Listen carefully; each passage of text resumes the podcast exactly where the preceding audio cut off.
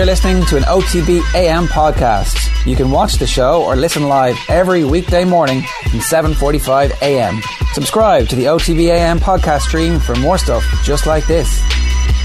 And a very good morning to you. It's hard to believe it's already Thursday this week. The week is flying in, especially when you take Monday off. Um, you can get in touch with us this morning on Twitter, hashtag OTB. Four day weeks are the way forward. I'm sorry, I'm going to interrupt myself here. Four day weeks are the way forward. They're I'm, brilliant. I'm still feeling a little bit sleep deprived from Sunday night, to be quite honest with you. Well, you you you just never recover. It's just a constant state of permanent tiredness. Yeah, well, it's just like having kids, on. Welcome to your future. Yeah, well, uh, that's that's a, a pretty good motive for celibacy right there. I'm so thank you very much. Yeah, that and uh, you can also listen. Did you know we do a dadcast? Anyway, uh, let's move on because we've got plenty to talk about this morning. Uh, as ever, if you want to get in touch with us, we're live streaming on YouTube, we're live streaming on Periscope, and we're also on Facebook, as we are every morning. If you want to turn on notifications, um, we'll ping you a little notice every time that we uh, go live across all of our platforms. And on top of that, you can now listen to us as a radio show every morning. You don't have to look at us uh, bleary-eyed, bloodshot, tired, drooling. You don't have to do that. You can just listen to us doing uh, the exact same stuff on offtheball.com. Hit the listen live.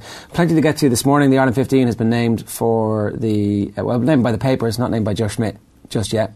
The official Joe Schmidt notification will come a little bit later on this afternoon. But there was a big hoo ha about uh, Robbie Henshaw needs to be given a second opportunity to play, you know, just to bed down, because otherwise we'll have abandoned this uh, experiment straight away. And I was making the case that you don't actually have to do that because why don't you just give him the opportunity later on to play another game at full back and go? So that was your first test. Get your confidence back, playing in your normal position, and then we'll try again. As opposed to, oh, your confidence is really low. We're going to throw you right in against Scotland, who have like, you know, pretty exciting outside backs who might be able to exploit some space in behind our fullback stick Rob Kearney back in, remind everybody that we're, we're good, don't worry. The next time we experiment, everything's going to be all right. And that's what Joe Schmidt's done. I'm glad he's listened to us on a Tuesday. Yeah, it seems that way. It, it, there's also the the idea that uh, we might actually have a, a better sort of order in midfield.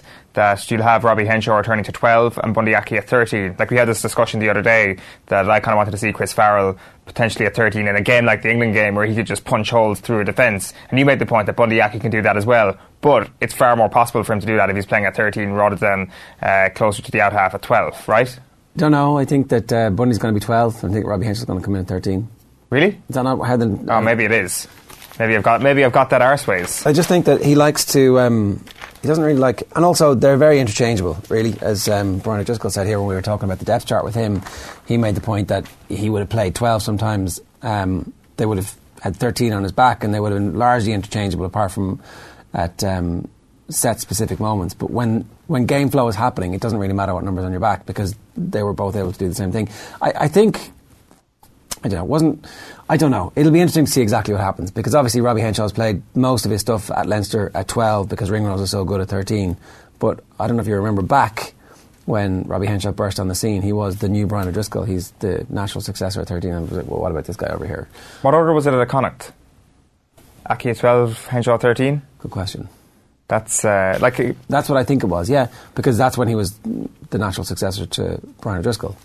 the other element of this is obviously Quinn Roux starting when he wasn't even in the squad before the, the Six Nations was announced. Um, I think uh, can I get the Irish Independent off you? I don't I don't want to misquote. Uh, somebody who you never want to misquote, but Neil Francis has a line on uh, Quinn Roux this morning. Um, he, he says he talks about uh, Quinn Roux, and he says uh, the South African made just three tackles in 25 minutes. Courtney Lawes came on at roughly the same time and made nine tackles. Uh, how do we rate Courtney? Now he talks about Ireland potentially winning in Scotland, and if Ireland are to win in Scotland, an overpowering display by Ireland's front five is required. Tadhg on one leg or Iain Henderson with one arm would be a better bet. And So, Quinn Roux. yeah. He doesn't like himself a bit of Quinn Roux. The only thing is that, um, I mean, the tackle count for that period of time, that was the one period of the game where we had loads of the ball because England were like, oh, look, we're kicking your ass. You can have the ball. And you're not doing anything with it. So, of course, they were going to have more tackles, right? Yeah, it's true. Uh, also, as well, yeah, you're right. The, the, the possible team we're seeing here this morning is Henshaw 13, Aki at 12. Yeah. I don't know. I mean, uh, I don't think it's full blown crisis if we lose this game either. The crisis has started. We need to uh, throw all of our eggs in the World Cup basket and get on with it. How many crises can we have in one year, basically? Mm, well, it'll be the same one. It'll start now. We will pinpoint the moment of you saying, "What was it? What was it?" We need to get used to being superior. Get used to it. I see. I, I think we've got a Used to it. we've got a bit of an identity crisis right now. Yeah, just be, just because somebody suspects you're not superior doesn't mean you aren't superior. We're back to plucky losers. That's what we are. No, we're not. Underdogs. We, we never will be. We'll always be at the top of this mountain. We should get those dog masks now and get the players walking in in the dog masks. That's a good shout. Or into uh, I was going to say Hampden into um, Murrayfield. Have you been following Tom Brady's Instagram account throughout the course of the playoffs? Um, no, just a bit where like Yeah, just himself and Gronk looking very smug into the camera. Ireland players should start doing that if this championship turns around for them. All it is is just a knowing smile into the camera. It's still here, and uh, I, have got I've got a sneaky suspicion that Ireland are still here. Uh, yeah, I mean, look, they haven't gone away, you know. But um, at the same time, we ain't what we thought we were. We aren't able to just cruise through matches against England with their first choice team. Well, that's that's all. That's all part. When, when I say we need to get used to being superior, that is part of that. When plucky underdogs come along and try and take you off your perch, that's just part of the game now. And maybe we just, as I said time and time again, I'm blue in the face from saying it. We need to get used to that. And uh, like a, a, team like Scotland, a worse team than England, by a, a, fairly considerable margin, I think, will be looking to do the same thing. Now, the venue obviously kind of puts things into their favour a little bit more. If this was in Dublin at the weekend, we would be talking backlash all the way. But because of what happened two years ago, you can't just be 100% sure of that. Yeah. Okay, I want to move on to uh, the GAA accounts which came out yesterday, and there's loads of good stuff in it. The um, Croke Park Stadium, which is a separate company, made was it 11 million profit? That was the figure that was um, released in the papers. The profit, I'm not quite sure. There was. Uh, I, will get that figure for you in just a moment. It's, uh, it's outlined nicely in, in the Irish Independent this morning. Um, but in terms of the actual gate receipts, uh, which is separate to Croke Park and commercial revenue. Basically, the, as you say, the commercial revenues from Croke Park have allowed them to offset uh, the, the, the, deficit that they've made. So basically, it's way the gate receipts are way down, despite the fact that there's been way more games. There's been some interesting quotes uh, from John Horan. We may start with John Horan's quotes yesterday. Uh, he said, "This is uh, from RTÉ Sport." They said, "I think the condensed nature of the championship was a factor in the, the in the, the failure to actually pay at the gates, uh, that we had so many intercounty matches in a small period of time, you have to realise that people's disposable income just can't stretch to all of that. Two All Ireland semi finals on one weekend for hurling and for football people probably just didn't have the revenue. Whereas if you go back to last month around the ticket prices, he says in any price increase in any business structure, when you look at the ticket prices, you're talking about our product or games, there's always a risk that you may suffer an initial drop. But the economy is strong at the moment, and we felt that putting all things together, we needed a revenue stream. The economy is strong, and certainly we felt our games are popular. We felt this was the time. So there is a bit of a contradiction there in terms of pointing out that the economy is very strong and then what is it, two weeks later, saying that people just don't have the money to actually handle the new element of Gaelic football and hurling. Well, you can increase, increase ticket prices. It just it doesn't compute to me. When I w- it just it doesn't make sense. Either you're consistent with we're increasing ticket prices because the economy is doing really well, or uh, people stop coming to our games because the economy is doing badly. People don't have enough money. I did have to uh, like I, I saw uh, Kieran Cunningham's good piece on it this morning in the Star. I just had to double check the, the John Horan quotes to be honest with you this morning to ensure that he did say that people couldn't really afford uh, these the, the, new structures basically in GAA because it does go exactly against what he says. Like the one thing that really got on my nerves last month about the ticket prices was not, was not so much the economy comment. I'm sure that would have got to a lot of people who live in certain areas of the country that uh, don't have an upturn in the economy just yet. It is the the idea that this is the time. Now is the time to be increasing ticket prices when clearly, as we've seen, there hasn't been a worse time to increase ticket prices, particularly when it comes to the football championship. Like this is as bad as I can remember a, a Gaelic football product on an inter-county level in my lifetime. The Dubs are being blamed for it in the back of the uh, Indo this morning. So that's Martin Breheny's headline: is uh, Dublin's dominance hits GAA financial returns. So the sense here is that people don't want to go to games because the Dubs are too good, and everybody knows what's going to happen. There's a sense of inevitability. You're spending your money to go and watch a tournament that we know the outcome in. Yeah, which is as bad as sport can possibly be. It's kind of pointless. It's it's not what it's supposed to be about whatsoever. So we've seen the poor show at uh, the Dublin game on Saturday night, probably offset by the fact that there was uh, a huge Ireland England game on at the same time. So you might give that the benefit of the doubt. But I'd, I'd be seriously worried about the, some of the attendances in last year's semi final. I didn't realise until they it was cited in the newspaper this morning that there was 81,000 at Dublin versus Tyrone in the All Ireland semi final in 2017 like it's very easy to hold up the idea of was there uh, yes wow I did not know that now granted the, the narrative was quite different but it's amazing how things have changed in the space of 18 months in terms of Dublin going from the best team in the country significantly to being a complete walk-on favourites. You know, like the Why was the Dublin Tyrone game? Why did everybody go to see that game? Why did? Why would it, that's nearly a sellout? Is so it a Tyrone had just hammered Armagh in an All Ireland quarter final, and Armagh were supposed to be quite good. And then everybody thought, wow, this Tyrone team is going to give Dublin the game that they deserve. Uh, now, the thing is, over the last couple of weeks, we've heard this excuse that because Mayo weren't in an All Ireland semi final last year, that's the single biggest Yeah. reason why revenue's Dublin, down. If Mayo, you- Mayo for having a down season and Dublin for being too good. That's the only reason this thing happened. I'd like to have seen the attendance last year of his Dublin versus Tyrone in the semi final rather than Dublin versus Galway because the other excuse is that, oh, Galway football supporters don't travel or the Dublin football fans are sick of it, of seeing their team winning. I think the second part of that is true. I think it would be very, very interesting to put a like for like comparison. Dublin versus Tyrone in 2018. I wouldn't have been surprised if there was 65,000 there, a drop of about 16,000. That is, that is how quickly and precipitous the decline in the interest of top level Gaelic football has been. It is interesting though that the Dublin's dominance is like now officially part of the narrative when the accounts are published to show you why they've lost nearly five million quid in gate receipts. Um, so the quote here is from Ger Mulryan, the GAA's new finance director, uh, obviously Tom Ryan's successor. Um, he says uh, a number of factors were at work, and this is the inverted commas bit, including the ongoing domination of Dublin in football, resulting in probable or perceived victories up to the semi-final stage.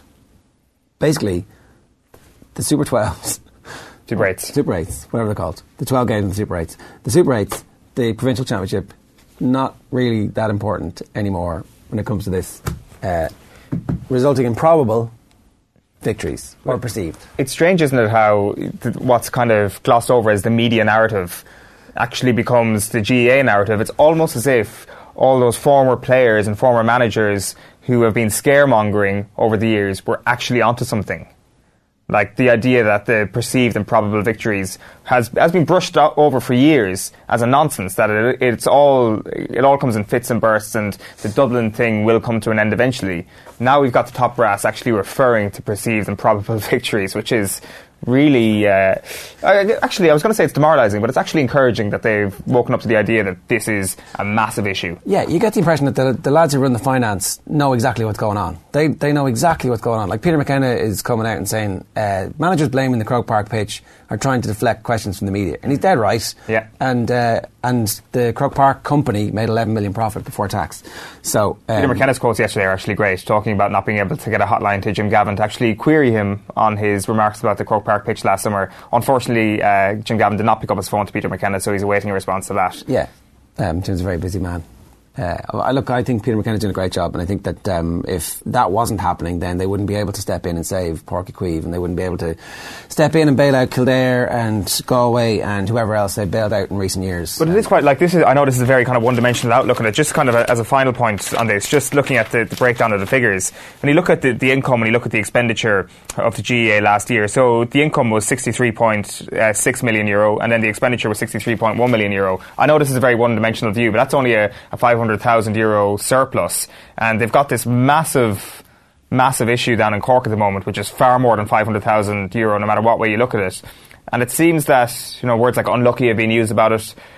If you're making a 500 euro, 500,000 euro surplus, and this is the big issue that you've got, isn't that a borderline financial crisis in the organisation? Yeah, it that- depends how they offset that debt, but Yeah, and I think that um, I don't think the 11 million Croke Park um, profit figure is automatically included in those figures. So I'd like to see the breakdown of that, and I'd also like to see how um, you've got to assume that the accounting the accounting makes the uh, whatever the income is, it gets distributed, or at least it, it's being put in, you know, a rainy day fund for the eventuality that um, there's a massive cost overrun of you know.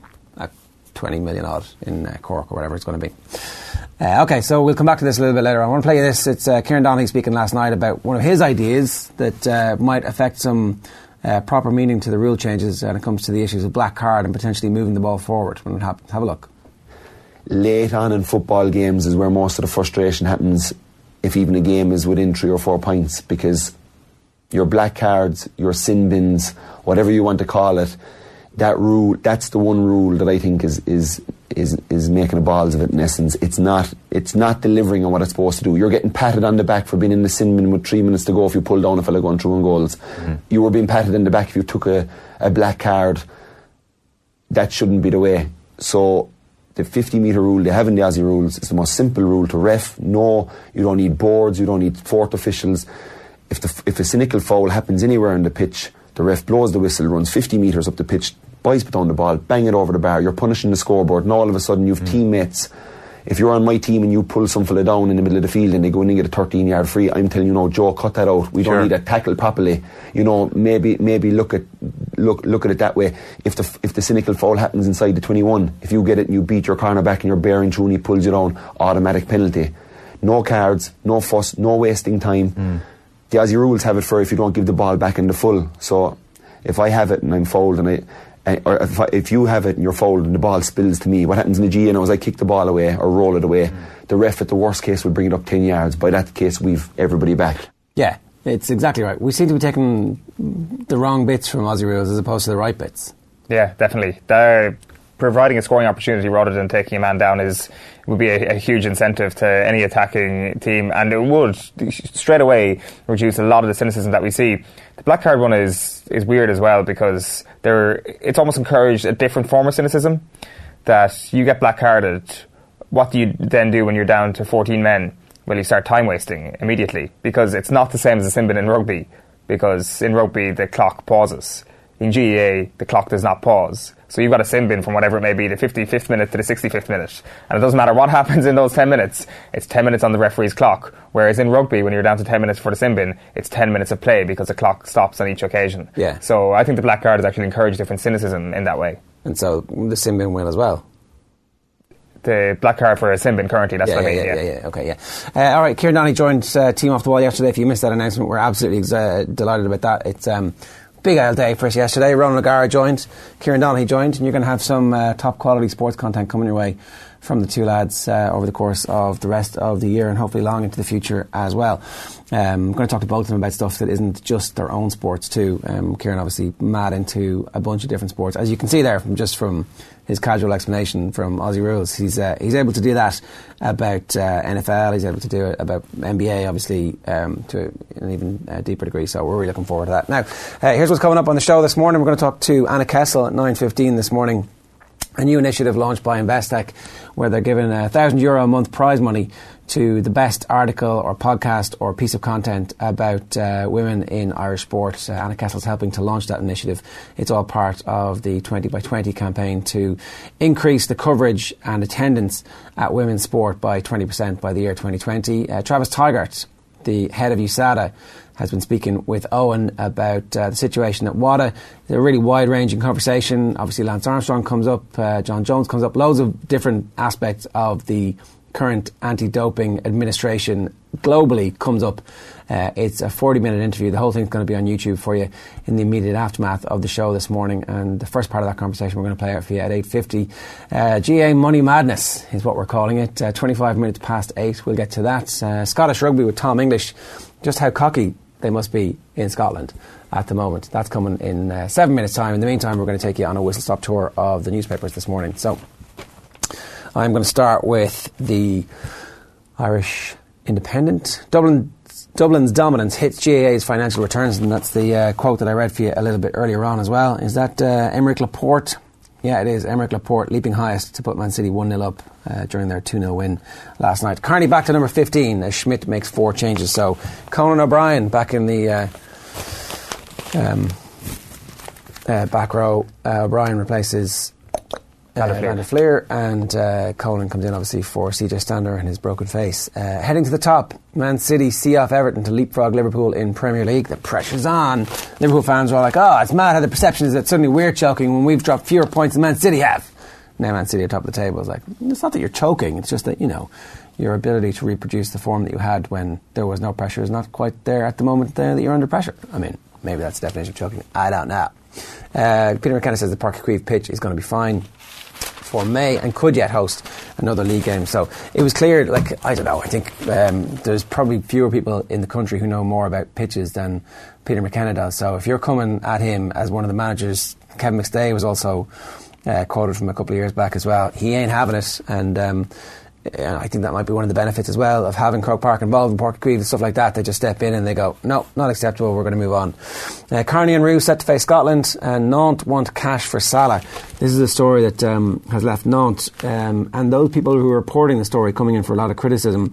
Cardiff City are facing legal action from Nantes over their failure to pay the first instalment of the 15 million transfer fee agreed for Emiliano Sala, the striker presumed dead in a plane crash. And apparently, Arsene Wenger is ready to take a job in football. He is still living in London, but apparently is not interested in working in the Premier League again. So that would leave director of football at Paris Saint Germain. There's a German offer, and maybe an international team. Qatar. Qatar is like the, the cool new job that you just associate with every cool manager that's out of work right now. Yeah, or it's absolutely grim, and there's no way he should be um, helping to be a fig leaf for the administration. That Nothing grim about uh, gleaming Jules Rimet. uh, gleaming jewels, I think, is the, the remake was uh, unnecessary. Uh, uh, Vincent Clark in Ash's frame after batting shambles. So England cricket in crisis after um, uh, not great tour to the Caribbean. City storm back to the top, and then Jesse Lingard and why he's playing with a smile on his face again. And then uh, also the English players went out, uh, had some drinks, had some darts, and beat the shit out of Ireland. That's all it took. A night of bonding. What they played, I didn't. I've missed this. They've what played. They played Brexit. They played a game of Brexit in the pub. And uh, who who was it? Who were they talking to? Somebody finished with a, a triple. Somebody got out with a what? Three twenties? What? Uh, we had a room, played some darts, a couple of drinks, and had a real good time. I never really play at all, but I had a hell of a checkout. Three doubles. I shocked myself. I didn't even know I had one. Who said that? Who did say that? Henry Slade. Two try hero, Henry Slade. So there you go. Henry Slade is annoyingly talented at this point. Because he got three doubles. Yeah, that's that. Like that's far better than his performance. is. So that's the match reports from there. We don't really need to talk about that. Uh, Edelman's MVP shows NFL does not care about drug use. It's true. They don't. They really don't give. They don't care. And like, they're at least the NFL is upfront about it. The only drugs they care about are if you drink or if you uh, um, smoke some weed. Um, Josh Gordon's entire life has basically been ruined by smoking some weed. Like, uh, Julian Edelman takes God knows what to make him a better player. Comes back, has the season of his life. Well, he doesn't have the season of his life, in fairness. He has the off season of his life. He was fairly mediocre for most of the season. But then at the end of the year, after a long rest, he suddenly got really, really good again during the playoffs. It's amazing. Fair play to you, Julian Edelman. But um, no, Josh Gordon is like. He literally. There was one of the suspensions was because he was supposed to be sober and had a beer on a plane and uh, got caught. And they, that was the last thing. That was the final straw that broke the camel's back to send him off for a year the last time. Um, but this time, um, I don't know what I don't know what he was, and he's um, currently in rehab. And we'll get a ring for this year, but the chances of him earning the 100 million, 150 million dollars that his talent deserved has been denied him because he liked to smoke spliff.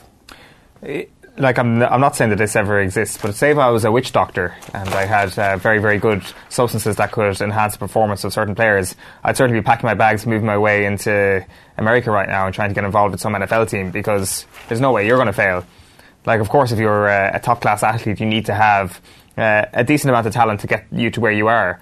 But uh, clearly, I'm not a top class athlete. I would go and do, if I was living in the United States, I would go and do a pharmaceutical degree, get myself all the good stuff, and just, you know, buddy up to an NFL player. Why- But of course, this has never happened before in the, in the NFL. Why would you do a degree? You don't need one. Yeah, you don't need a degree. Well, exactly. You need a, you need a brass plate that says doctor. We just need to watch Catch Me If You Can a couple of times Dr. and just Sheehan. copy everything that Leo does in that movie, and uh, you're fine. Yeah, I mean, um, yeah. Look, I did. You, I, did Dave Hannigan wrote a good. Was it last week? He wrote a piece about um, Tom Brady's guru, who was right there on the pitch, and the first person that he actually got to. He gets the, uh, Alex Guerrero gets to him before Bob Kraft and before Bill Belichick and before Gronk. The first person he has a long, lingering embrace, as before he builds up to to basically snog Robert Kraft. Um, anyway, apparently Croke Park are also buying the um, site on Clonliffe College, 38 acres, which is on Clonliffe Road. And um, it was announced last October by the Archdiocese of Dublin, but apparently uh, the Vatican are going to sign off on this. And uh, maybe the church will use the money to pay the reparations for uh, all those children who were abused that still haven't got the money from the church all those years ago. But who knows where that money is going to go? Anyway, um, the uh, land is right beside Croke Park. It's an amazing site. It's a greenfield site. People would have parked there for years, wouldn't it? I think it's, Generally- they still can. Can they? I'm not sure. But uh, everybody knows, everybody's walked past it on the way to Croke Park. I've never actually set foot inside that gate. What is it? Just like one old house and fields? I don't know. Is that where you would have been parking for years? I like. I, we never would have parked there. It would have been more close to the city. But I, I've definitely seen cars coming out of there after match day. So I presume that it is a, a parking space. Except you'd be stupid to park there because you've got to drive through thousands of people standing right in front of you. yeah, or you you bring your sandwiches, you eat them from the boot of the car. You chat to people who are going around. You wait an hour, and then off you go, and there's no traffic. Well, you know, you got to, or else leave early and base the traffic, as they I, say. I did always think, uh, yeah, leave early, um, just like the Irish rugby fans. Uh, I did always think that it would be an amazing site for like pre-match entertainment, proper, you know, put on a skill centre, have a bit of, um, you know, American style tailgating. Uh, no, you can't be stealing from foreign sports, Jared. This is the GAA. We, we, we've got our own proud tradition. Hang on, are we going to have penalty shootouts?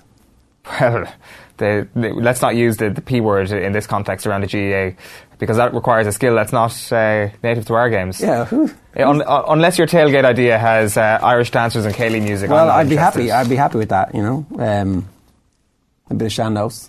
Just uh, like people, kind of paddy whackery in, in our own backyard. No, no need for paddywhackery. No need for paddywhackery. What, what would your ideal tailgate be on, on uh, Clonliffe Road? Uh, a pig on a spit. Pig in a spit.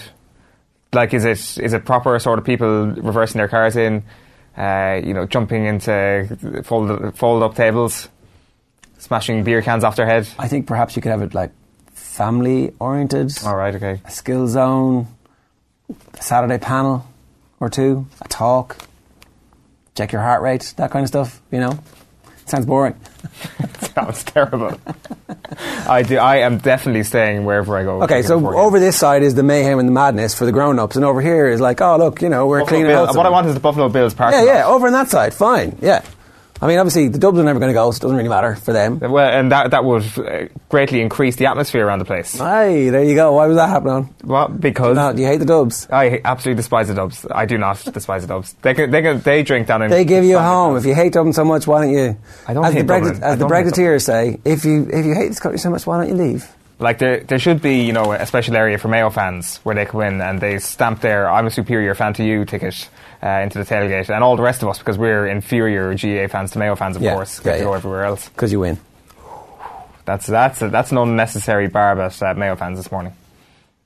Um, but yeah, no, I think I think you need a little bit of work on your tailgate idea. Once you come up with a better product, come back to us. No, that's it.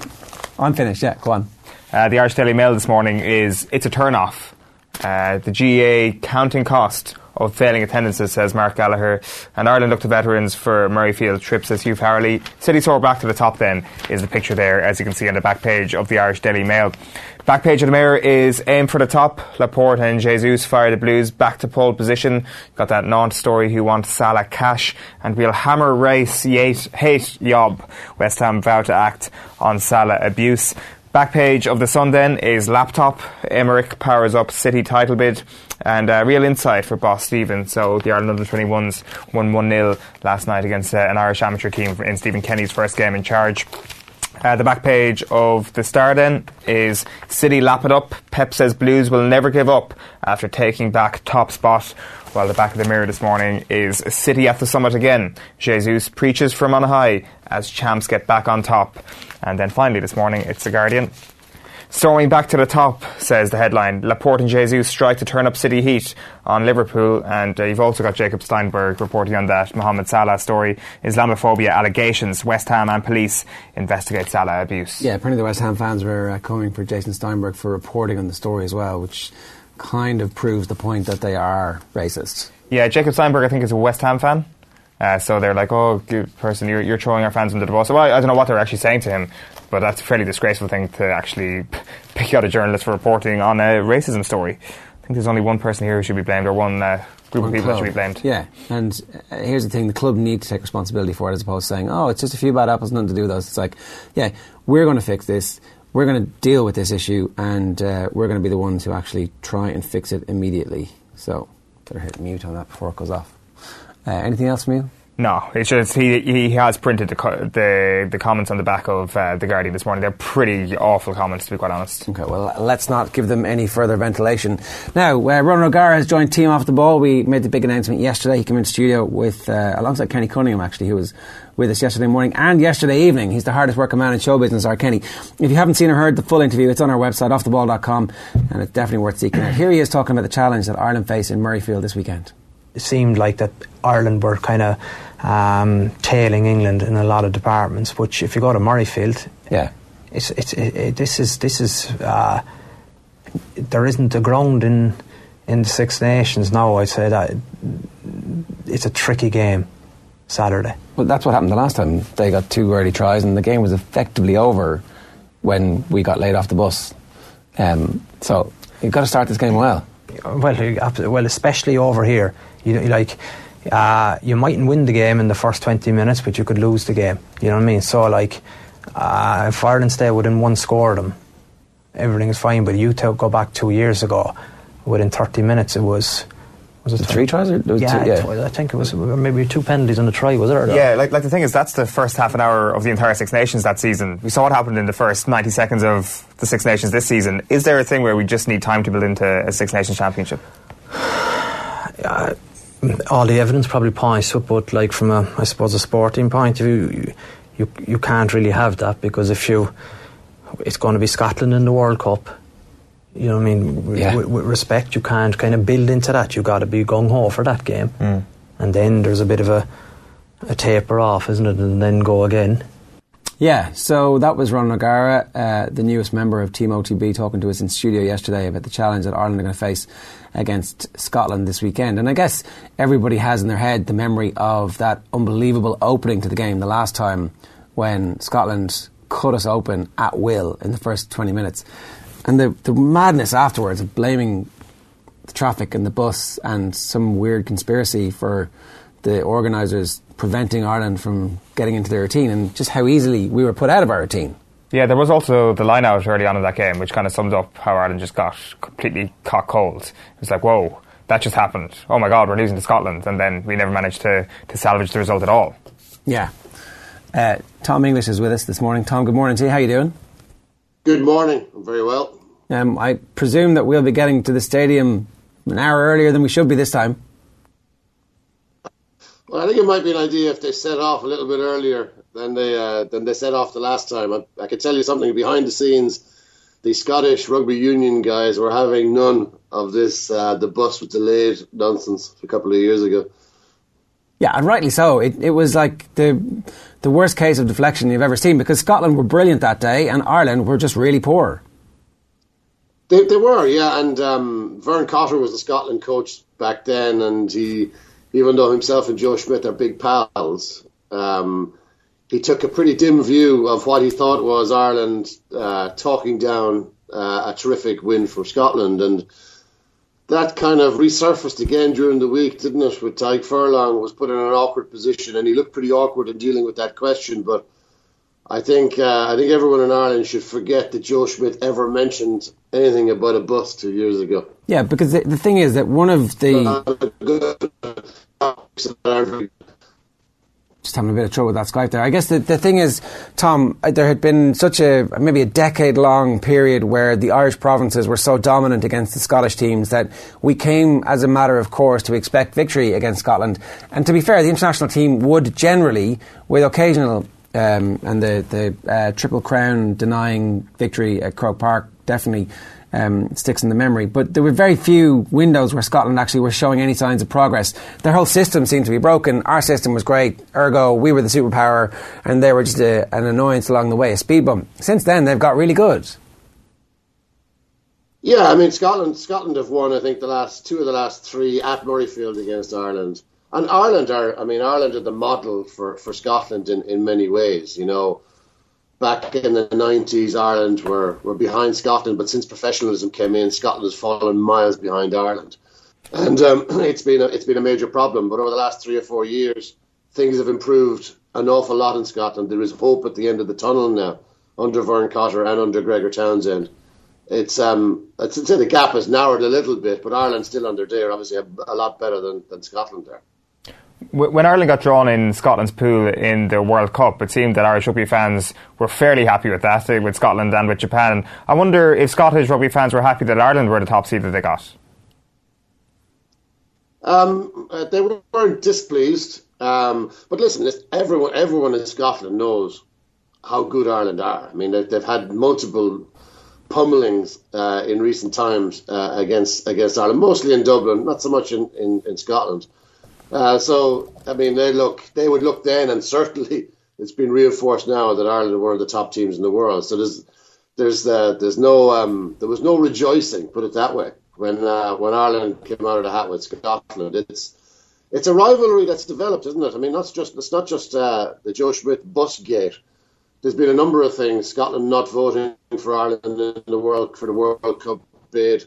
There's a lot of animosity between Glasgow and Munster in recent years in the Pro 14. So there's a lot of things that have been going on. I speak to a lot of Scottish players here, and they feel that the Irish media have haven't exactly been uh, overly um, fair to them um, in recent times. So there is an edge underneath the surface.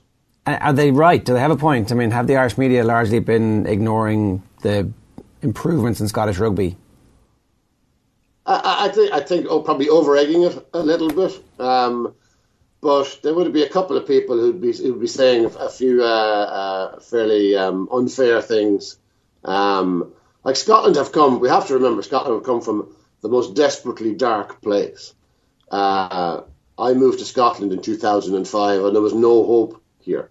People were still, you know, rugby people, salt of the earth rugby people, were still talking in 2005 about Scotland abandoning professionalism and just going back to the amateur structure because things were so hopelessly bad.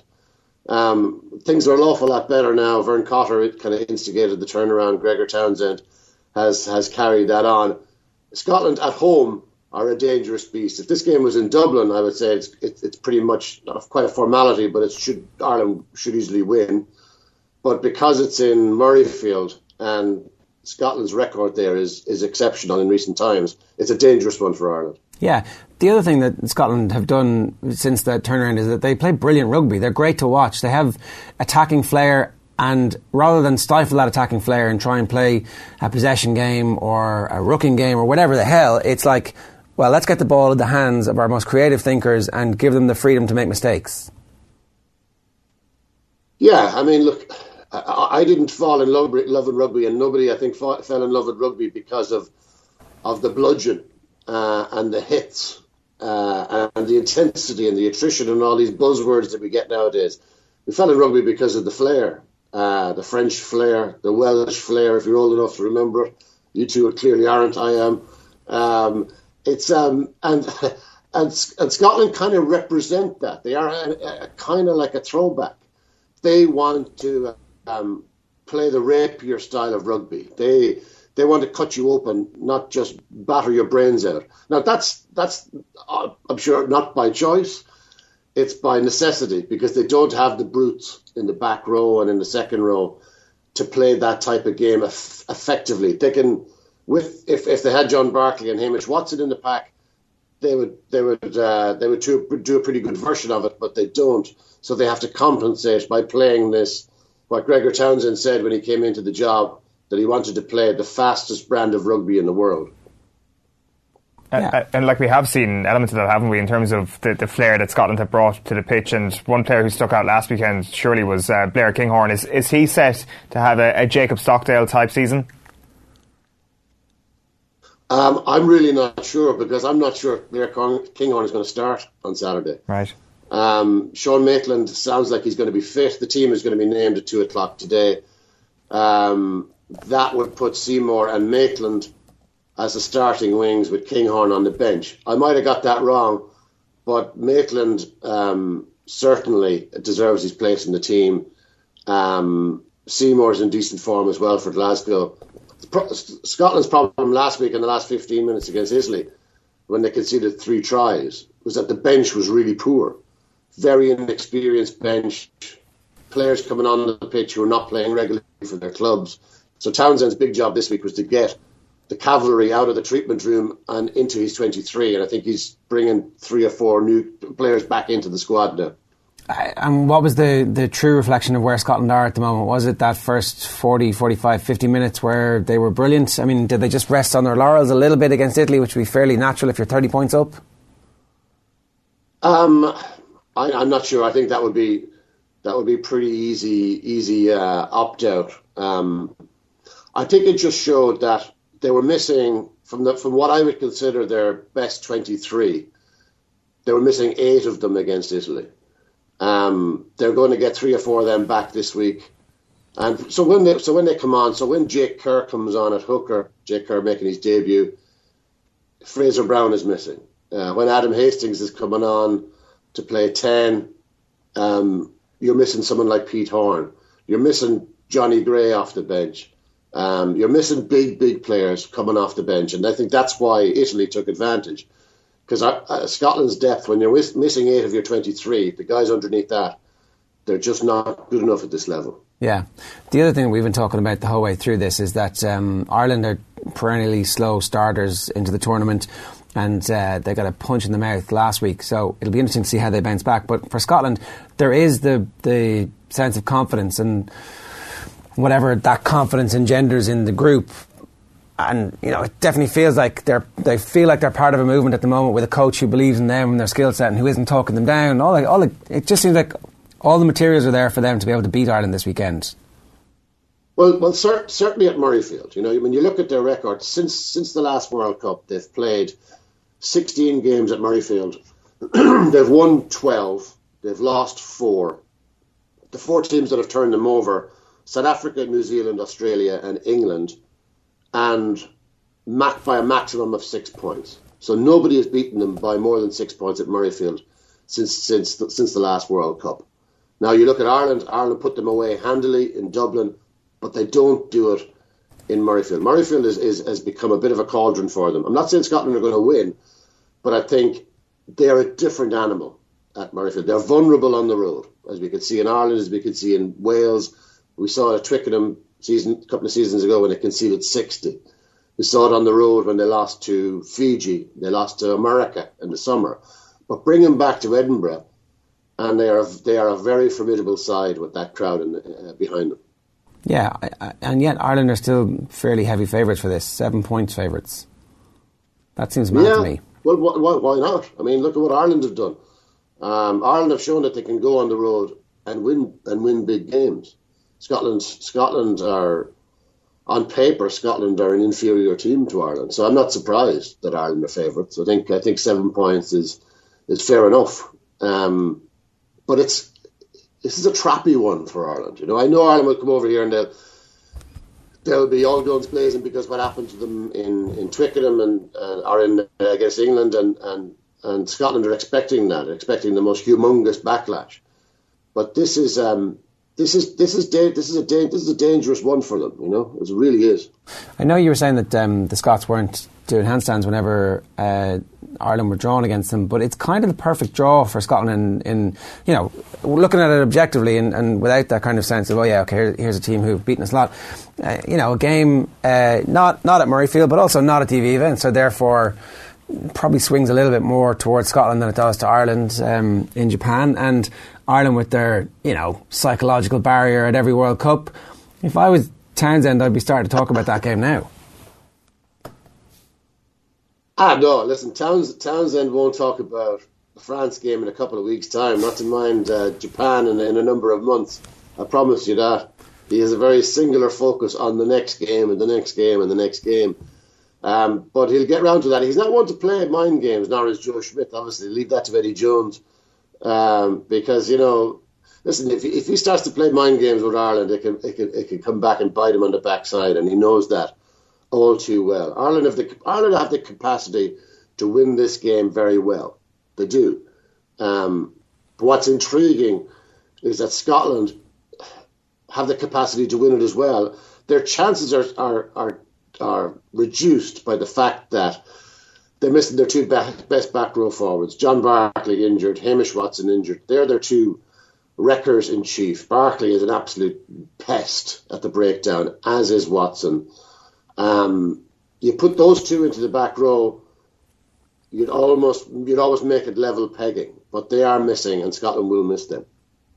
I did want to ask one thing about um, the standing of Townsend um, within the Scottish rugby community. Um, there was definitely a sense for a long period of time that uh, unless you were Ian McGeechan, then you had to be a foreigner within Scottish rugby to be properly respected and to get the support of everybody and to be able to unite the clans.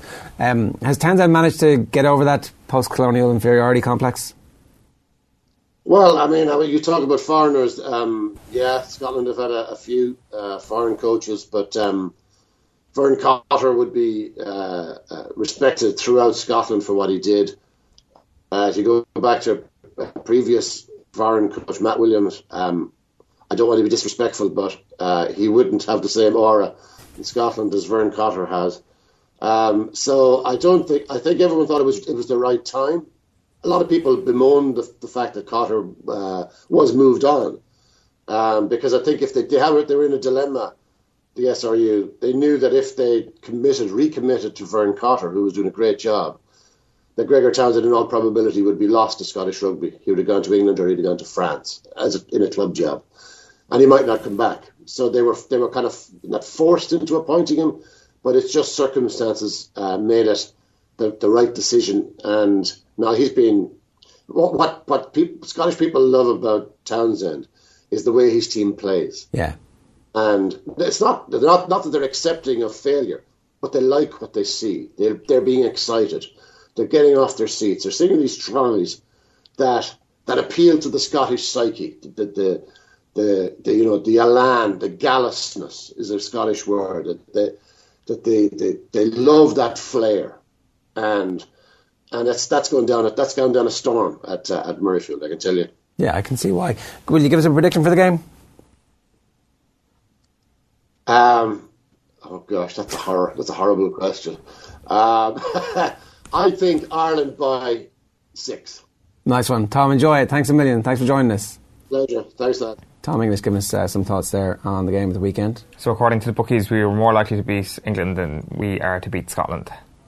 Yeah, there's probably a home and away thing. Of course, there is. Yeah, we'd probably have more. Obviously, that that would, could be 14 points probably if it was a home game. Uh, voting is underway for the Players Premier League Player of the Year. Kenny was on the football show last night. He managed to fit one and a half Irish internationals into his 11. Have a look.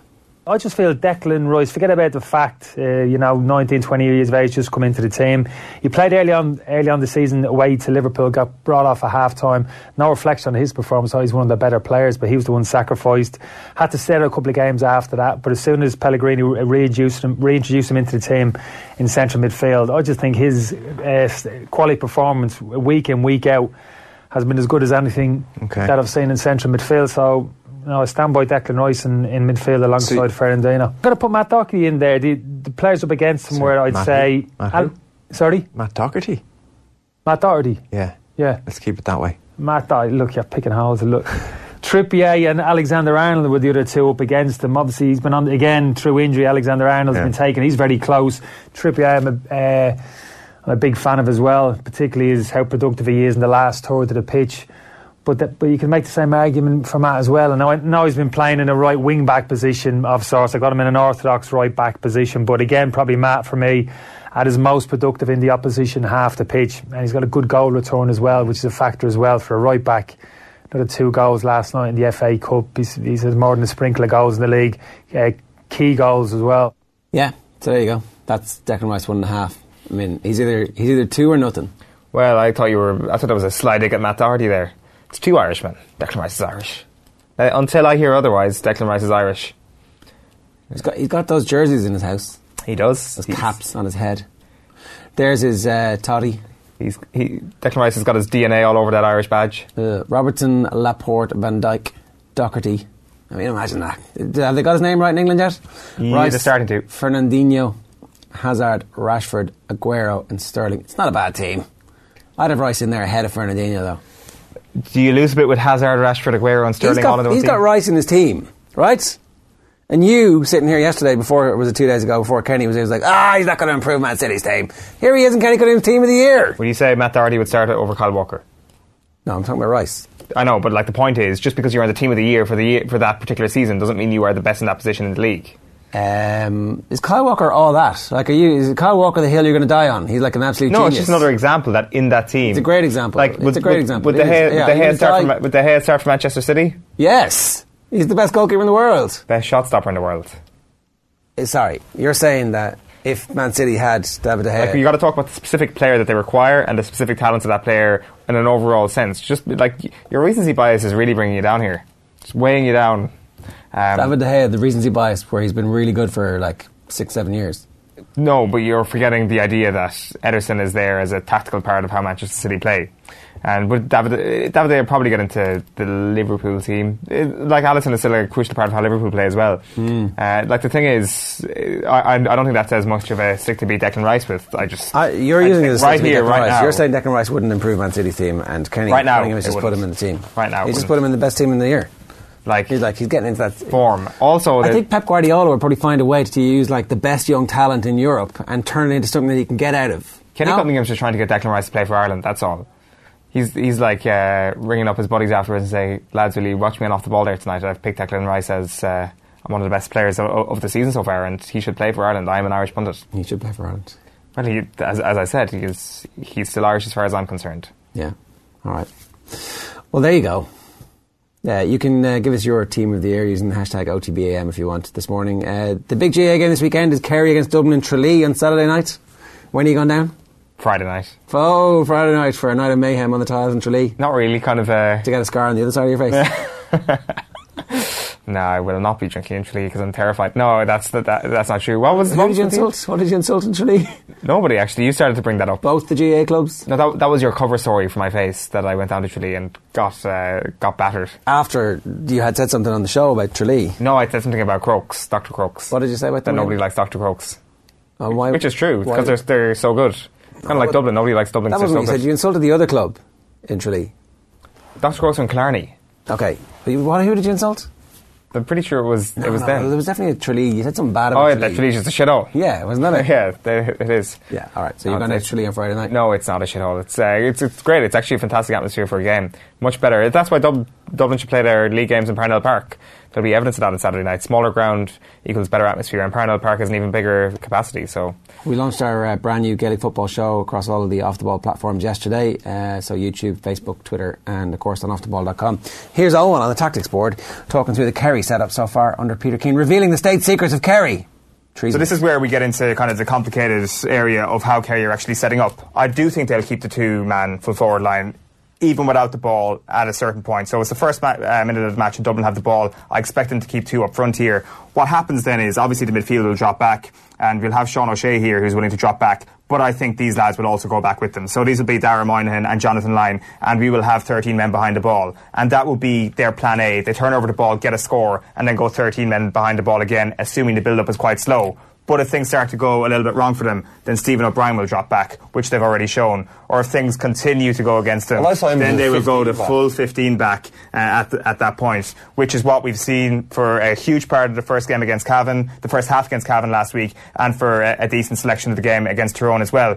What I do want to just touch on briefly here is the the substitutes that Kerry made uh, on Saturday because they are extremely telling. So the first one was Dara Moynihan on for Killian Spillane. He's going to start at the weekend.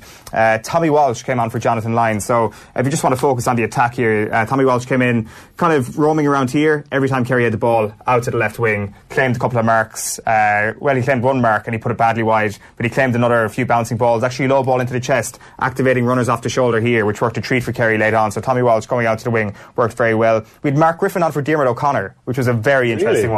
Very, exactly like Formerly full back. Formerly full back. We, my, myself and my Kerry Mafia comrades who go to all the games, we are a personal endeavour is to see Mark Griffin play midfield for Really? Kerry because we've seen him. Like we, you, you've seen him in the big games, gets the ball, Like bursts Tommy out of back. Griffin before, like Tommy Griffin, exactly. I want to see him out. eh, Like the half back line at the moment for Kerry is, is a, quite a strong position with Morley O'Sullivan, Ó Beaglaoich, so I, I can't see him there, but potentially as a midfielder because, and this is the key part, Peter Keane loves to play a third midfielder uh, in all his teams over the past couple of years, and that made this uh, substitute very, uh, very interesting. Wow, well, the blood is up. You've never been more excited about a tactical formation in your life, Owen. I'm very excited about all tactical formations. But specifically what Kerry are doing right now, it's like out Tyroning Tyrone. It's like your wettest of wet dreams, finally. There's a sight. Uh, you mean when we like out Kerry Tyrone in 2012? Let's But say after they were after they were finished. That, that time. After they were finished. When Tyrone were no good anymore. They were just when, getting started. When they were no longer the team of the decade. When they were the team of the previous decade. Darren, how are you? Very well, Jeff. Well, Darren, how are you? I'm good. Ah, Dublin ruining the GAA. It's Ah, now official. It's yeah. official. I mean, if that the Dublin finance boarded people everybody it. into submission, costed four million quid to the association. All Dublin's fault. Absolutely. Well, Dublin Mayo. Don't forget Mayo. Do you want to like apologise to everybody? I should apologise, should I? I'm so sorry that Dublin have uh, revolutionised Gaelic football, played it better than anyone else, and that has bored you. Are you not entertained? That's it. Perfect. Jim My Gavin should just come out in, a, in like a, one of those uh, leather coats and nothing else. Going, Are you not entertained? With the the head of like I don't know. James Horan. One, one of that no one of that great Kerry who didn't do five in a row on a platter. Look, He's on second. Well, obviously not one of you know, obviously not Peter Keane who just completed a five in a row. The only manager in the GAA at the moment who's uh, looked over, looked after five in a row. It's a, it's, a, it's a good old feeling. It's great. It's like you- you're going to really enjoy this. I If, might. if Dublin win five in a row, it really does feel sweet to, to be supporting a county that's completed five in a row. I'm glad you said if because the foregone conclusion thing makes me really, really uncomfortable. But The uh, idea hang that it's just what was the line? Uh, it's the written down on paper. It must be true. probable victory. Well, it's written down in the uh, financial report. I, I, it was perceived, of perceived, Perceived. results and probable results. yeah, probable and outcome. perceived. Yeah, That's the buzzword. So there, there is a perceived outcome that Dublin are going to win Leinster, and there is a perceived outcome that Dublin will win uh, the league, and there's a perceived outcome that Dublin will win the championship. Well, there's certainly there's an acknowledgement that they will that they are nailed on to win Leinster and that they are nailed on to qualify from the Super Eights. That's like that's the whole point. None of those games have any jeopardy in them really, except maybe the away game in Omagh last year. Um, just on the gate receipts, right? There was two major replays in 2017, which added an extra two million to the receipts. So um, the four million d- deficit, roughly, from 34.3 to 29.5, nearly five million. It's not that big a deal because the 29.5 is still bigger than pretty much every year before 2016. So not that big a deal. And they weren't sellouts either. It was Mayo versus Kerry and Mayo versus Roscommon the previous year, and then last year it was Galway versus Kilkenny in the Leinster hurling final. the Dubs were involved against Mayo. No, Mayo against Kerry two years ago. At 16 then. If you go back 16, then you got uh, replaying the All Ireland final. Yeah, yeah. Um, and wasn't there a replay on hurling final? Anyway, the point was that um, the 29.5 million is still well ahead of almost every year prior to um, 2016. So they're doing grand. The gate receipts are not that big a story. The biggest story is that they're doing unbelievably well and they've loads of money. I, I'm not sure about that. I, I, I think it is a fairly sizable story. Which? The, the gate receipts. How is it? The, the gate receipts are reducing despite the fact that there's extra games. But, uh, but sorry, they're No, not. but there's not extra games. That's and they're also not, extra reducing. So they're not. If you take There's, them su- against, there's Super 8s uh, and uh, but you take hurling them against, they, they're made more money. And the, the, you're thinking of the hurling in Munster and Leinster is separate. sorry, that's games. sorry. The Super 8s uh, are, are they not included in Super 8s as well? Super eights are included. Yeah. yeah. Yeah, but so not a huge amount of more games. And anyway, 2018 they made 29 million. 2015 they made 26 million. 2014 29, 2013 29, 2012 26. Like loads of. It's, it's exactly the same. It's the same pattern. It's not. There's like that one aberration in 2017 when they had the big replays. So um, I think that everybody's going to get a little bit distracted by the gate receipts and not try and find where the rest of the money is and how well it's being distributed. Like the um, Croke Park is obviously being unbelievably well run. It's making 11 million profit before tax, and they're they have enough money to be able to consider buying the um, Clonliffe Road site and developing that. So, like, clearly the organisation is on an unbelievably firm financial footing. The fact that they lost some gate receipts in the first year of the Super 8s, I think if we overreact to that and just talk about that as opposed to the piles of cash that they're building up. What, what about the average attendance? Yeah, but they spin positively as well, in that John Horan was out last week, obviously knowing that this was coming out and was saying that season ticket sales are up on last year and that the first round of the league had more bums on seats than the year previous. So while there was bad news this week, I don't think it's it's overly anything that they are probably panicking about. I think they. Uh, they said yesterday that they didn't think that there would be as big a b- bounce in the Super 8s as other people did. They didn't expect to make a big windfall in the Super 8. the average attendance is down though, isn't it? Yeah. It's down to I, I, I obviously don't have the figures in front of me there, but Down 18% in the championship. Like eighteen percent is a That's just the All Ireland series. That's not the provincial championship. yeah. Like I know that And the. All Ireland series is where the problem is, is because the football hasn't been competitive, and it certainly wasn't last year. I know we've got to wait another year or two for this to actually see if there's a, a proper trend here. But ultimately, all trends have to start somewhere, and I'd be a little bit concerned about that, to be quite honest with you. Even if you say it's not as big a story as you think, I, I think this could become a big story. If, if we were looking at this in 12 months' time, and there's Neither Kerry nor Mayo made the All Ireland semi finals last year. sure, no, Kerry don't travel, did they? But like they might for semi final against Dublin. They definitely would for semi final against No, Dublin. the, the, the, Three years uh, ago, Croke Park was packed, 70,000 for semi final against Dublin. Yeah, I guess so. But like, that's half Dublin fans as well who actually showed up for a game that's meaningful to them. And maybe Kerry and Mayo bring that, and that's kind of a, a double-edged sword. But there, as uh, was it Mikey Sheehy last year said that uh, they couldn't hear any Kerry fans for the replay against Mayo two years ago, and that's one of the replays that they're citing.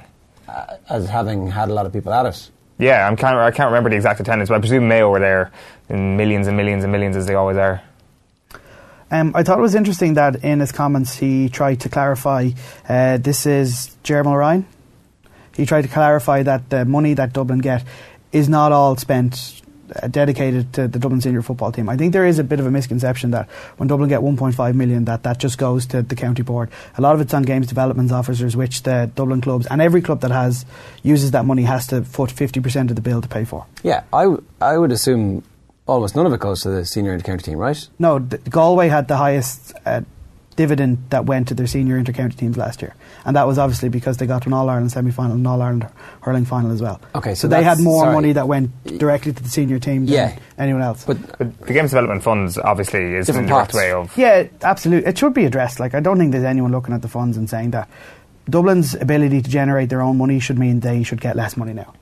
But there should certainly be a conversation about it. Or, like, here's the thing: if if the money going to Dublin to um, pay for games development officers doesn't go to pay for games development officers, then GAA in the capital won't succeed. The knock-on impact of that is that the senior team starts to do really well, and the industrialisation of the process of young talent coming through gets looked after. But that doesn't mean that you should stop spending on developing the young talent and giving kids access to good quality coaching. It's a model that should be rolled out as much as you possibly can. That was the point he made. that was the point Ryan made yesterday. He said instead of stripping down and going backwards and trying to remove that advantage that Dublin have enjoyed from having those structures in place and using the funds in the way they have, we'd like to roll it out to other places. So instead of saying oh, this works for one team. Let's stop it. Let's try and make it work for other people. And that would make an awful lot of sense if they decided to divvy up the, the games development funds in a meaningful way that allowed these.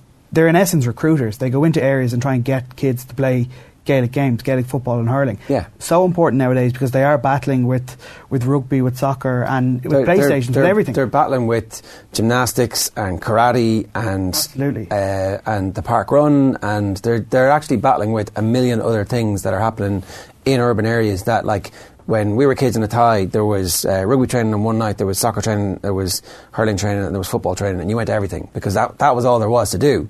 Whereas now, my kids can do whatever the hell they like, and if they don't like something once, you're like, we're still going because you're going to have to go because we think it's good for you. But Yeah. like over a period of time, eventually the pester power start, starts to pay to work. So, but there is access in the schools because there's a good games development officer coming to the schools and they continue to play. Like if that money gets withdrawn and the link with the schools is broken, then the system breaks down. And so this is really working.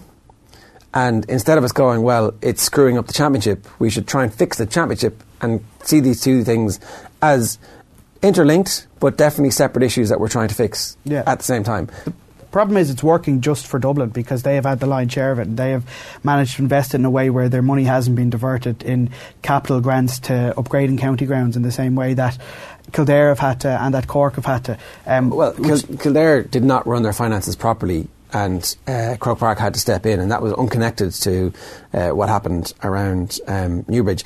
But just before we go on, because uh, Niall Quinn was um, at a public meeting that Aon O'Riordan organised on uh, Monday night, I think, in the Beachcomber, talking about his vision for Irish football. Emma Malone was there, and a couple of others were there too, talking about how grassroots and how football needs to get political and influence the political class to funnel investment their way which is all a fair point. But one of the things that he said was, why don't we do um, deals like the MLS do, where it's the same kit supplier for all of the teams. And so Nike are the official supplier, or Umbro, or whoever it might be for the international team, is also for all of the teams, and all of the jerseys are all produced by the same company. And then whoever sells the most amount of jerseys doesn't make money just for that club, it makes money for everybody. The same thing, if it was applied to GAA, would in the morning completely revolutionise the funding. And it would also mean that all of the counties are invested in helping whatever apparel company happens to come in. And so everybody's wearing the Nike swoosh, or everybody's wearing the three stripes, or everybody's wearing the O'Neills if it is, c- continues to be O'Neills. Fair enough. But giving Dublin the opportunity to sell 100,000 shirts, or 500,000 shirts, or 5 million shirts uh, is never going to result in anything other than them making all the money and con- like it's there's loads of different ways you can actually think about this as a collective Instead of focusing on the needs of the few, focus on the needs of the many. that makes sense Manchester City are back on top of the Premier League table after defeating Everton 2 0 last night. City's superior goal difference over Liverpool saw them clinch top spot for the first time since December. Liverpool, though, have a game in hand and they will need to draw or win against Bournemouth at the weekend to overtake their title rivals. Manager Pep Guardiola thrilled to be on top but not getting too comfortable. Well, it's better. It's better to be there, but we have one more game. So we have to wait to Liverpool when it's going to be in Anfield. The game is going to recover uh, what is going to happen. Um, so still a lot of games to play. Especially in the first half, we made a good, very good actions. We didn't finish. We had two or three clear, clear.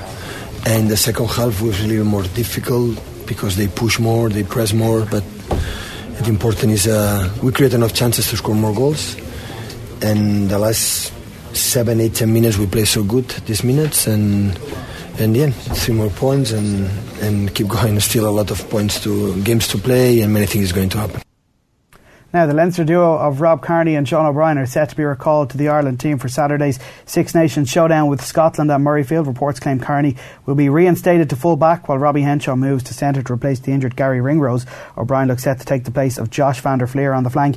Injury opens the door as well for Quinn Roux and Jack Conan to come in for Devin Toner and CJ Stander. The Ireland scrum coach Greg Feek is confident fans will see an improvement on the performance.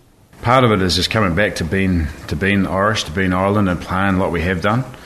And, and there's probably parts of the weekend that didn't show it, and we're certainly um, our focus is, you know, in all due respect, England were, were, played well, um, but we have to turn the page, and we we can't undo that.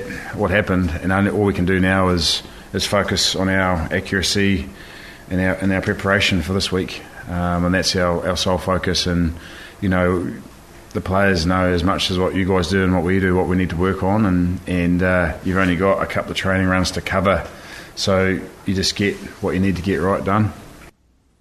Shane Lowry flies the flag for Ireland at the Pebble Beach Pro Am in California today. The Offaly man will be aiming to continue the form that saw him win the Abu Dhabi Championship three weeks ago and claim a 12th place finish at the Dubai Desert Classic as well. Elsewhere on the European Tour, Gavin Moynihan and Michael Hoey both lie on 500 par after the opening round of the Vic Open in Australia. The pair five shots behind the two-stroke leader Nick Flanagan.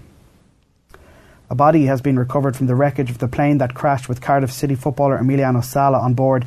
It's not yet known if the remains are that of Sala or the pilot David Ibbotson. The AAIB used a remotely operated underwater vehicle to aid the search and was able to recover the single body previously seen in the wreckage. They say efforts to recover the crashed plane as a whole proved unsuccessful before being abandoned due to bad weather. French club Nantes have demanded payment from Cardiff City of the 17 million euro transfer fee for Sala. The Premier League club have expressed surprise that Nantes want payment while the search operation and recovery operation is still ongoing. It is unclear whether or not the club have insurance covering the cost of that transfer. It's reported the French club are threatening legal action if they do not receive payment within 10 days. Well, racing has been cancelled at all courses in the UK today due to an outbreak of equine flu. The British Horse Racing Authority announced the decision to cancel meetings at four venues after three animals from a single yard tested positive for the virus. The BHA warned that horses from the yard raced at Ayr and Ludlow yesterday potentially exposing other animals, including some from Irish yards, to the risk of infection. There were multiple Irish runners at both meetings. Yeah, this is a huge story, obviously, because what are we, five weeks out, six weeks out from, five weeks out from Cheltenham? So they've got to get uh, grip of this really quickly, otherwise um, there could be devastation ahead of the uh, festival.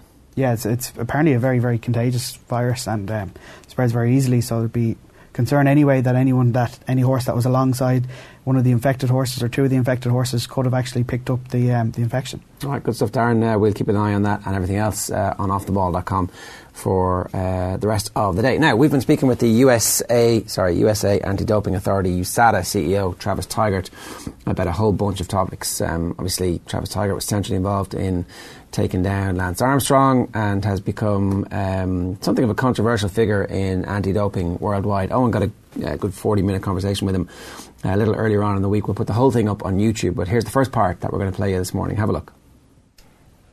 So it's been a pretty eventful couple of months when it comes to the anti-doping sphere with WADA finally getting their hands on that data from the now infamous anti-doping lab in Moscow. So as we understand, WADA are currently working on the information retrieved and Russia, for the time being, have avoided any further sanctions. And that's currently the state of play at the moment in that particular story. And the CEO of USADA, Travis Tygart, has been particularly vocal on the subject. And I'm delighted to welcome him to the show this morning. Good morning to you, Travis. How are things?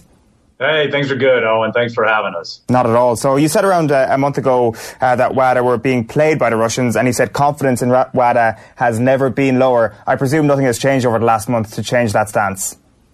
Yeah, I think that's right. Uh, you know, listen, I, I, think it's it's it's a good step. We've gotten something out of the, the Russian lab. You know, it was past the deadline, and again, WADA, you know, uh, let, let up on its obligation to enforce the rules as it as it otherwise should have you know, second, third, fourth time. But but we got something.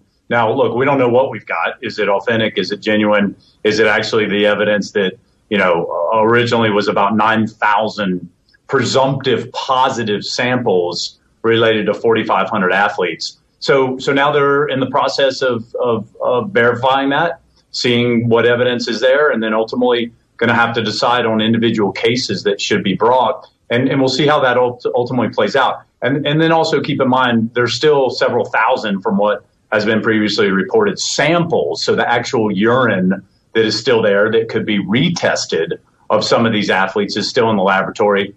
Um, you know, the RUSADA, uh, the Russian anti-doping agency head said that's going to be difficult to turn over. Um, and that deadline is coming up here pretty soon in, in the next several months, this summer, actually. So, so we'll see what ultimately happens and, and hopefully cases will be brought and the truth will be ultimately revealed and sanctions where they should be put in place will, will ultimately be put in place. You say hopefully. How confident are you in WADA to actually execute it? You, you know, listen, I, I think the, the IOC really since day one has wanted to put this in the rearview mirror. It's, it's bad for business when a superpower cheats at the level that we now know Russia cheated at. And that's been verified in report after report after report after report. And, and the IOC controls WADA to a large extent. And, and, and really going back since the first uh, media exposure of this state sponsored doping in December of 2014, the IOC and WADA have been trying to put this in the rearview mirror. Um, so, so we're overly skeptical, as we should be, because we've seen the action, which is to say one thing publicly, severest of all consequences will be put in place. Mm. If you remember, the IOC said if these allegations turn out to be true, it's an unprecedented level of criminality and attack on the Olympic Games. And, and certainly it is. Can you imagine um, bidding, winning the bid, hosting the Olympic Games on your territory, on your soil, and then using your military and your intelligence divisions to tap into the collection kits, the Berlinger bottle, which are not, you know, unfortunately have, have shown to be not tamper uh, proof, pour out dirty urine, replace it with clean urine, seal the caps, have it go through the laboratory, report it as it was reported. Hmm. Um, ultimately, go from a seventh place finish the Russians did in the Vancouver Winter Olympic Games to first place on their home soil in Sochi. Now we we realize why because they cheated their way to the top. That's been exposed. That's been proven, and and yet we're still here many years later trying to find uh, you know an appropriate consequence, an appropriate reform and justice for those athletes who have been robbed by it. Yeah, it, it's, it's, simply un, un, unacceptable. Like, do you, do you think then, taking that to its final conclusion, that there should be some sort of separation between WADA and IOC explored over the next couple of years, and perhaps the role of Sir Craig Reedie himself might be under threat? You know, our, our we we've been. You mentioned it in the introduction. You know, vocal um, when asked for one reason. Our athletes and athletes around the world have come to us and have said, Travis, USADA, we're happy to be held to the highest standard. You come, other countries in Ireland, they go to their athletes' homes, their training centers. They, you know, can't, they're, they're worried about what meat they can eat. They're worried about what supplements they can take. If they fail to file their whereabouts form on any given day and aren't at home on the hour that they say they're going to be at home for out of competition, no advance notice testing, athletes can get the severest of all sanctions. They can they can lose their opportunity to compete, make a living, um, represent their country at the highest levels. On really on one, you know, strike. They're fine holding themselves to that standard because they want to be seen as real live champions and people that we can actually honor as real heroes. Mm. The problem is when they show up at international competitions like they did at the Sochi Winter Olympic Games, like they did at the London 2012 Olympic Games, like they have in World Championships for many years, and get robbed by countries who aren't playing by the very rules that they're playing and being held to. That's when the whole system falls apart. Sure. So we've had we've had two mandates from our athletes. Number one, justice. Any individual who was robbed by state sponsored doping ought to be made whole. Their medals ought to be reallocated and, and we ought to do everything to celebrate their victories, not the cheaters who won in those cases. And that takes evidence and that takes a legal process to get to that determination. The second, and to your, your question, absolutely reform has been on our on the forefront. We have to reform the World Anti-Doping Agency to make it not a ser- service provider to the International Olympic Committee, but a global watchdog that is free of the political influence when it comes time to enforcing the rules. The rule enforcer has to be sacrosanct. It can't be influenced by political decisions or an interest in the outcome of how those rules are enforced. And that's what we've been talking about really since December 2014 when this first arose. And our athletes, as well as our sports federations, came to us and said, What are we going to do about this? Okay, so this is a, a really wide ranging interview that um, ends up going a bunch of different places, and we'll talk about some of the issues that have uh, arisen from what Travis has been saying there in a couple of minutes' time. But we want to bring you this bit because um, here we are talking about the state of doping, particularly the case of the UFC light heavyweight champion Jon Jones. Have a look at this. Does that mean it's like it was in the 90s? I, I think, I think not. Does yeah. it mean we have to continue to give clean athletes support? And a system that is going to have their back? A- absolutely. It's too important to, to go the other way. I, I, get that, and I get the idea that you know people who've cheated in the past are, are often very valuable commodities, and it just kind of brings me on when I saw that you said that uh, doping is never justified and always inexcusable. It just immediately uh, triggered with me the, the current case, which is quite close to home for you at the moment, which is with the UFC and with Jon Jones, who of course tested positive for two banned substances in 2016, and then we have the Turinabol finding from 2017, which has obviously flared up over the last month. He's a guy who's tested positive for banned substances, and he's fighting in a sport where he can do serious damage to your opponent. How do you tally that with your own idea that doping is never justified and always inexcusable? Yeah, look, it's it's you have to look at each individual case, um, and and let me be real clear on the quote. Look, people in systems try to say and justify their doping by the everyone was doing it, and that made it okay, and and that's the point with the site the Bruyneel case and the cycling cases.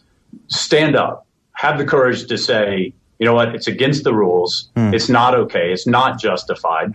I think we all, as you know, people can can attempt to justify whatever we do when it comes time to decision making. But the rules are the rules. Play by the rules, even if it means you might have to leave the sport. You might have to leave the sport. Hopefully, that's not the answer because look, there are independent organizations here today that that have your back that are all going to enforce fairly enforce the rules and, and ensure that your right to compete clean is upheld. So to Jon Jones, listen, that's exactly what happened. He he got a 15 month suspension through the arbitration panel for um, an inadvertent um, doping violation. There was no intentional cheating.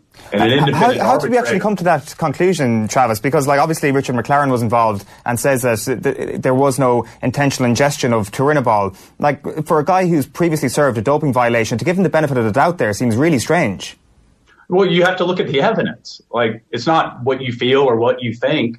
Look at the evidence. But Did where's the evidence that he that he, he he took it non-deliberately? Like, I, obviously, there's no evidence to suggest he took it deliberately. But if I'm looking at a guy who's previously served the doping suspension, I'm not really giving that guy the benefit of the doubt that he took it accidentally. Listen, nobody nobody gave any athlete any benefit of the doubt other than what the facts and the evidence shows, and and the evidence was clear, and all the scientific um, opinion that was presented to the independent arbitrator was clear that there was no intent to dope because if you look at the negative tests where there was no M3, which is not parent drug, which is not the M1 drug, not the M2 metabolite, only the M3, it was at a minuscule level shortly after negative tests and then negative tests um, before the the small finding. So the the evidence, the scientific, But it's still a positive test. the, but but that's that wasn't the question you asked me. The question you asked me was how can you say it wasn't intentional? And yes, it was it was an adverse analytical finding. It was reported hmm. and it went through the results process. But we do an individual analysis in every case. Was it an intentional cheating? And if it was, they would have gotten the full maximum sanction, just as we've applied in every other case. But look, we had a 90 year old cyclist test positive for minuscule trace amounts of, of, a, of, a, of a, a, a drug that can come in meat. And he got a ban. We investigated it. We investigated it and came out with he got a, a, a- a public warning. So so Jones got 15 months because the evidence, the negative test before, the negative test immediately after, showed that there was no way he took an intentional dose to enhance his performance because the test result would have been much higher than the test result that was bookended by a negative and a positive test. So, look, we're, we're here to fairly enforce the rules, but we're not going to hang a guy up just because of a contamination or an inadvertent positive, um, just like in the meat contamination case. Just look, we, we announced um, a, a water contamination case. We announced a medication uh, contaminated case. That's how a fair system operates. Like we're gonna we're gonna throw the book where we have authority at intentional cheats, but we're also going to be fair and just to people who have positive tests that aren't indicative and demonstrate that they weren't um, intentionally cheating. Yeah, I, I like- think that's the essence of a fair system. Sure. Like to be fair, there, there was a negative test regarding Jones on December 29th from USADA, but oddly, on the very same day, he was tested by VADA and he came up positive. How can you be confident in the testing system when he was tested on the same night and one test shows up as negative, one test shows up as positive from two different organizations? So- Yeah, so he he tested positive um, the day before, and then a negative that day because of his specific gravity, which is the amount of water that's in your system at these really, really, really, really low levels. Specific gravity can affect the lab's ability to see these trace amounts or not. And and I think the test you're referring to, I don't have the dates in front of me, but I think the test you're referring to was the, the weigh-in date where he had lost significant amount, significant amount of, of water weight, and and the drug was there again at these really low picogram levels. Um, and then the next day when we tested him before the fight, he had obviously you know put weight back on and put had, had drunk a lot of water, and so it wasn't in there. And that you know if you if you followed the case and looked at the evidence, um, is clearly consistent with the scientific determination um, of why one on that day was was positive um, at that low level and then negative the next day. Sure, like it is an interesting philosophical one, and I think why we get so exercised about it is because it is combat sports. You can do severe damage to your opponent, and you look at some of the other combat sports and the Canelo Alvarez situation. I know it's not you guys; it was Vada uh, who tested Canelo, Canelo Alvarez, and due to that clenbuterol finding uh, a couple of months ago and for that ban. But then you look at the USADA one o- over Erik Morales in 2012 being allowed to fight despite testing positive beforehand. I guess just my my question to you, Travis, is if you think you fail a test once as a combat sports uh, com- competitor, do you think you should be allowed back into the ring or the octagon once again, given the inherent dangers? Yeah, look, I, if you intentionally cheat and a positive test demonstrates that, you ought to you ought to be thrown out. And and athletes in certain sports, you know, f- push for for you know lifetime bans on on one offense. Um, that said, if you don't intentionally cheat but you have a positive test and there's no performance benefit that's been given, I don't think you should be thrown out of the sport for uh, all, really any period of time.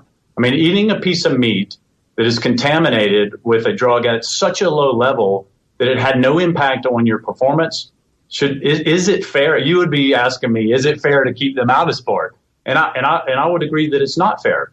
You know, having uh, the Therese Johaug case, for example, out of Norway, uh, or uh, uh, you know a skier who used a lip balm that contained a really really low level of prohibited substance, caused her to have a positive test, but she was out of competition, had no impact on her performance. She she got a 16 month suspension and lost her opportunity to go to the Winter Olympic Games. Mm. Is that a right outcome? Look, I, I don't think it is. I don't think that's a fair system. So to answer your question, if you intentionally cheat, you ought to be thrown out of sport. But if you have a positive test that is non intentional cheating and gave you no performance enhancement because water or a supplement or meat or a lip balm caused it, I, I don't think you should get any suspension. And you don't think combat sports should be held to a higher standard? Look, I think all, I, I, for sure combat and you know every sport within the Olympic movement should be high, held to the highest standard. But again, no performance enhancement benefit. There's no health or safety issue the positive test is, is not from anything that you intentionally did to try to gain a performance advantage. Mm. Look, I, I, think I think the system is that that hammers 16 months for a Therese Johaug for a lip balm is not a fair system. You know, someone that eats meat, right, served in a restaurant that has a positive test that receives a sanction. I don't think that's a, a, a really fair system, whether you're in a combat sport or not. Sure. Uh, we, we are speaking to you today, Travis, just uh, the morning after the Super Bowl, and I know USADA doesn't look after uh, the NFL. They do look after their own testing, and I'm, I'm sure your eyebrows would have been raised last night uh, seeing the MVP, Julian Edelman, picking up his uh, MVP title. Of course, he served a four-game ban at the start of the season for performance-enhancing drugs. What's your take on that? Yeah, look, I, I, don't, I don't know the facts of the case. I mean, our, we, we've all often said you know, all sport ought to be independent and you ought to be able to see the arbitrator's decision mm. of exactly what was behind that.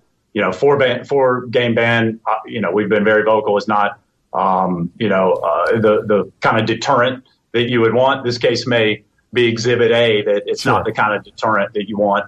Um, and there ought to be, you know, penalties in place that provide for the type of offense, given what we just talked about, for the type of offense that actually um, provide that deterrent so athletes aren't going to you know intentionally cheat or take make risky behavior. I, I don't know what was the cause of his positive test. Yeah, you know, it, it hasn't been out there, it, it seems, which is a strange. It, maybe if you guys took over the, the testing for NFL, there'd be kind of more of a transparency. Like, have you explored that idea? I know the NBA, MLB, correct me if I'm wrong here, and the NHL all have their own in-house testing. Like, have USADA explored the idea of actually getting involved with this? Because it seems that the in-house testing is just a, a free pass, basically. You serve your ban, you don't actually know what they served the ban for, and you come back and you can play for the rest of the season, and it turns out become MVP in the biggest game of them all.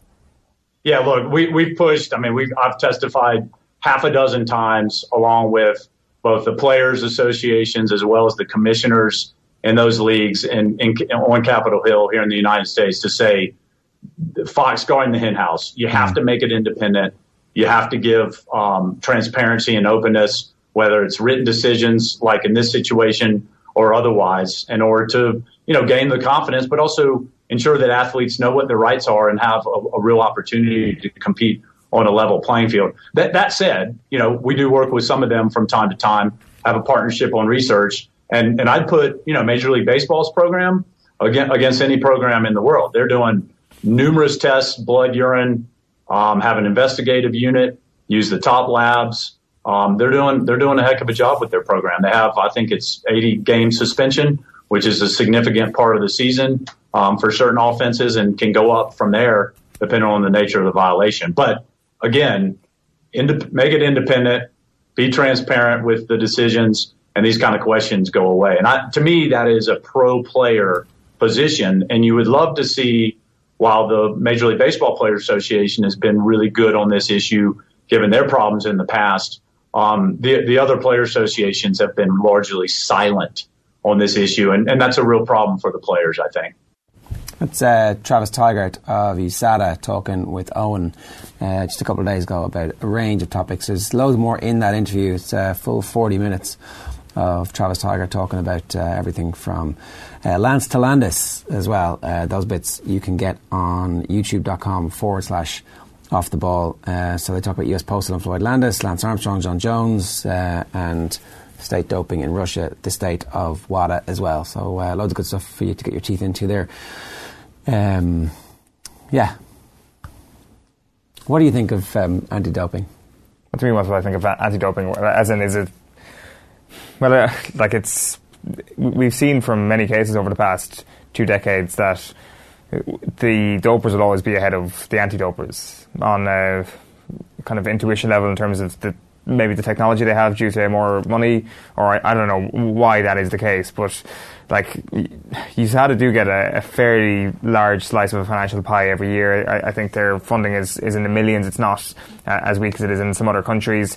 And the question marks over USADA has always been what do they do on their own doorstep while they're actually going on about Russia. And we get into that a little bit later on. And Tygart says in his defence that He's been accused of being anti-American previously in terms of his pursuit of U.S. Postal, and the cynic would suggest that U.S. Postal worked out really well for Travis Tygart. That there is this example that he can always go back to that he took down Lance Armstrong and he took down Landis and U.S. Postal, and he has that to now suggest to everybody that you know I, I'm I am uh, like I can't be shown as being pro-American or I can't be seen as, as anti-Russian or anything like that. So I don't know. There's there's part of me that has my doubts about it. There's part of me that th- there is also everybody who's working in anti-doping at the moment is in a helpless situation, and it, that's always been the case. And that's the reality once we open up our eyes to the idea that the anti-doping authorities will always be behind the dopers. Miles miles behind. Well, I think so. It's it, like. Also, currently, can, it's hard to know. Currently, you can you can always just find a meldonium type thing which is legal that gives you an, an uh, performance enhancement, and so just move on the next time when like they change that when they change the rules, you get something different, something better. It's it's too easy. Yeah, like the, the, the meldonium solution is good, but like we have to be asking ourselves questions is if, if we're talking about uber levels of doping here, we're talking about Lance Armstrong levels, and we're talking about the, the EPO and blood doping era in cycling. Is there something still going on at that scale in any sport around the world? Yes, absolutely, hundred percent. Well, that's the thing, and in and in like probably in football like more than likely in football. That's gone on. We're talking mega levels, like the the, the performance enhancement you get off this sort of stuff, and how co- covert is it? Like the, what I mean is, we don't know what's going on, is because first of all, the the testing clearly just isn't working in a lot of areas. But second of all, it really is a case that every one of these cases we've seen that have been so extraordinary have been whistleblowers. It's been somebody who stepped out of line, yeah. or somebody who's broken a omerta. All the way back to Balco, where it was like a, a rivalry and a bitterness, and a, well, I'm going to get your stuff and I'm going to send it to a lab, and uh, all of a sudden the whole case gets blown open. Or if you're stupid enough to leave a lot of vials in your boot, that's the other way you're going to get caught. If, if you're stupid or if you're unbelievably brave, where's the middle ground here where actually working. Uh, where, nice, where nice people get caught doing the bad thing that has made them rich. Well, exactly. Yeah. That's, that's it.